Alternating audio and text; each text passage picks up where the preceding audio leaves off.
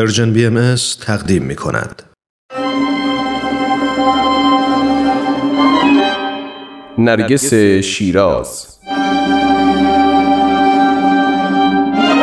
بر اساس تاریخ نبیل زرندی و منابع تاریخی دیگر. قسمت دهم.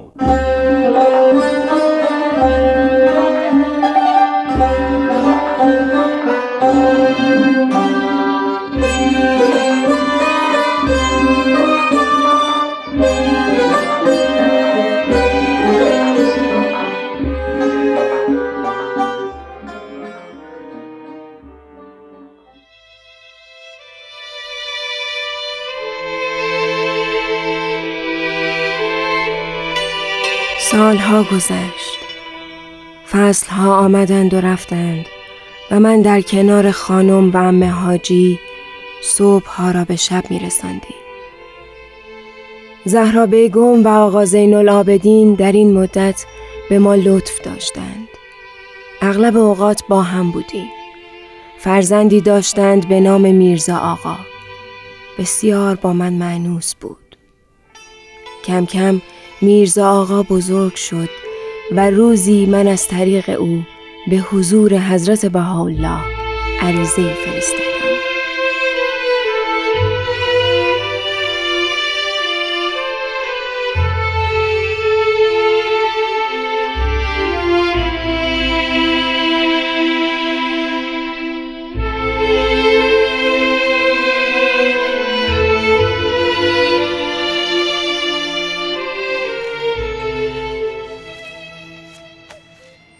خوش آمدی خوش آمدی پسرم. از جواب نامه چه خبر؟ خبرهای تازه چه داری خاله جان؟ خاله جان آن هم به وقتش.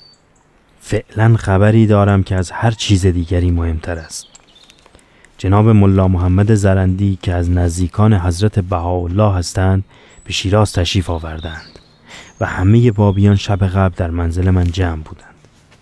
ایشان خبر مهمی را به بابیان دادند و مژده و پیام مهمی برای همه ما دارند. خب چه مجده ای؟ زودتر بگو ببینم.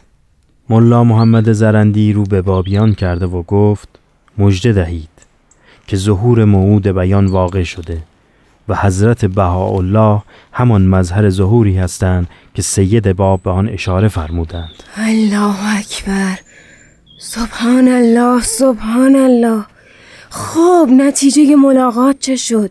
بابیان چه گفتند؟ باورتان نمی شود خاله همه میهمانانی که در منزل من جمع بودند به محض مشاهده آثار مبارک حضرت بهاءالله و قوه بیان ملا محمد زرندی به ایشان ایمان آوردند ببینم ایشان چند سال دارد؟ به گمانم دو سال از مرحوم سید باب بزرگتر باشد نام کاملشان چه بود؟ میرزا حسین علی. الله اکبر. باید همین باشد. مشکلی پیش آمده خاله جان. نه پسرم. خاطرم آمد که امیرالمؤمنین فرمود انا اسقر من ربی به ثنتین و همچنین از پیامبر نقل شده که خوشا به حالت ای علی چرا که تو در قیامت دو بار ظاهر می شوی یک بار به همراه من و بار دیگر به همراه حسین. خداوندا شکر تو را که موعودت را به من شناساندی و مرا از شناخت او محروم نساختی. میرزا آقا. بله خاله جان. ترتیبی بده که جناب زرندی را ملاقات کنم. چشم خاله جان. ترتیبی می‌دهم که این ملاقات صورت پذیرد. خب اگر اجازه دهید من مرخص شوم. برو به سلامت پسرم.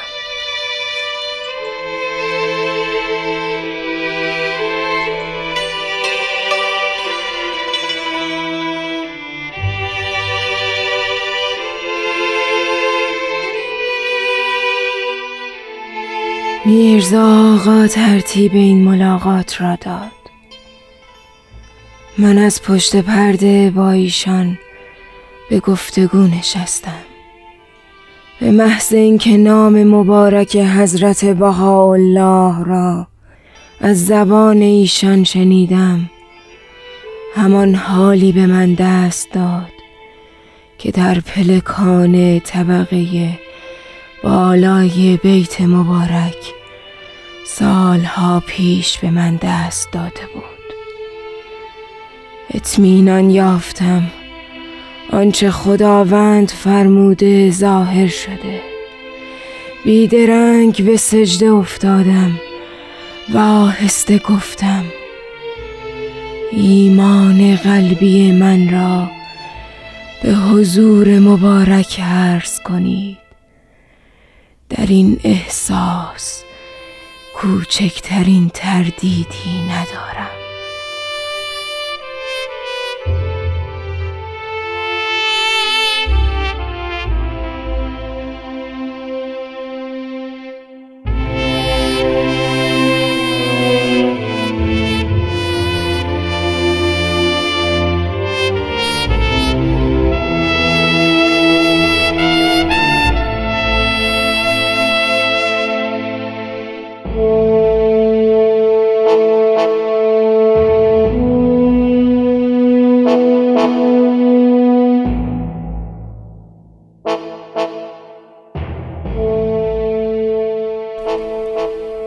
از آن روز به بعد خانوم جان دیگری یافت.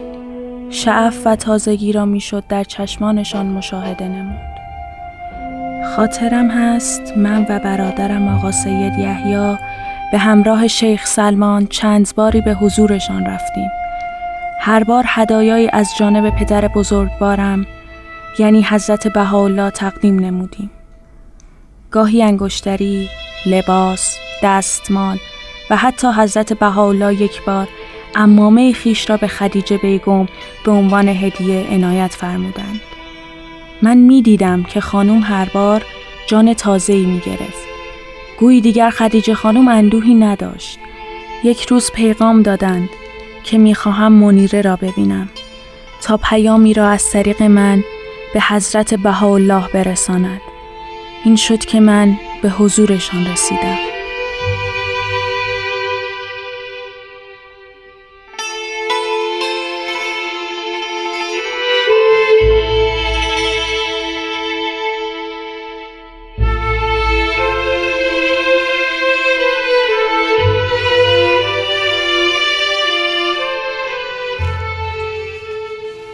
بسیار خوش آمدی منیر جان. قدم رنجه کردی. پذیرایی از شما موجب خوشنودی ماست. ممنونم. من نیز بسیار مشتاق دیدار شما بودم. گویا امر مهمی داشتید. در خدمتم بانو. منیر جان نمیدانی که چقدر خوشحالم که مولایم را یافتم. بعد از شهادت حضرت باب کمتر پیش می آمد که لبخندی بزنم. اما این روزها واقعا قلبا مسرورم. بعضی روزها به مقبره هفت تنان می رفتم و به تماشای تصویر درویشی می نشستم که به قایت شبیه حضرت باب هست. اما این روزها صوت ملیح سید باب را از عکا می شنوم. خواستم تشریف بیاورید که خواسته و تقاضایی را با شما مطرح کنم. اگر از دست من برایت دریق نمی کنم. حضرت بهاءالله هر بار سفارش شما را می کنند. هر کمی و یا کسری هست من در خدمتم. من سه خواسته دارم. که می‌خواهم به ایشان برسانم.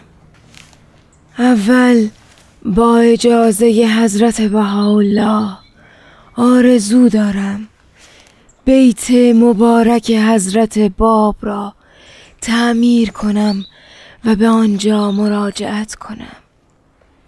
دوم قصد دارم.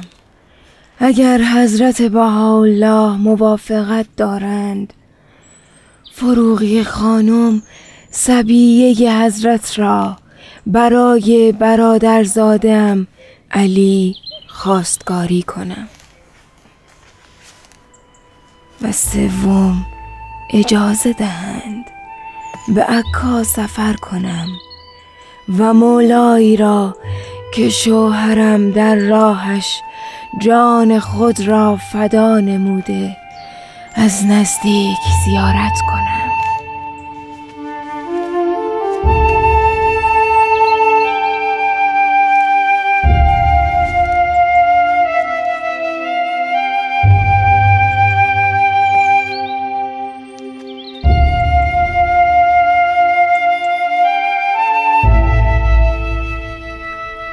و من منیر خانوم هر سه تقاضای خدیجه بیگم را خدمت حضرت بهاءالله عرض کردم. حضرت بهاءالله با هر سه تقاضا موافقت فرمودند. ابتدا بیت را مرمت نمودند.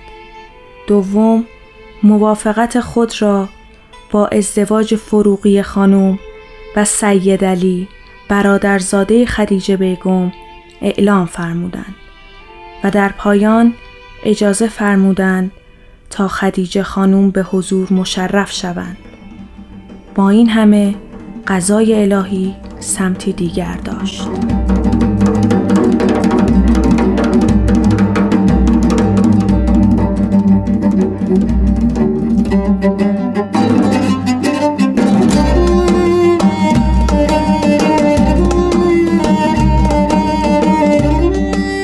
پایان قسمت دهم.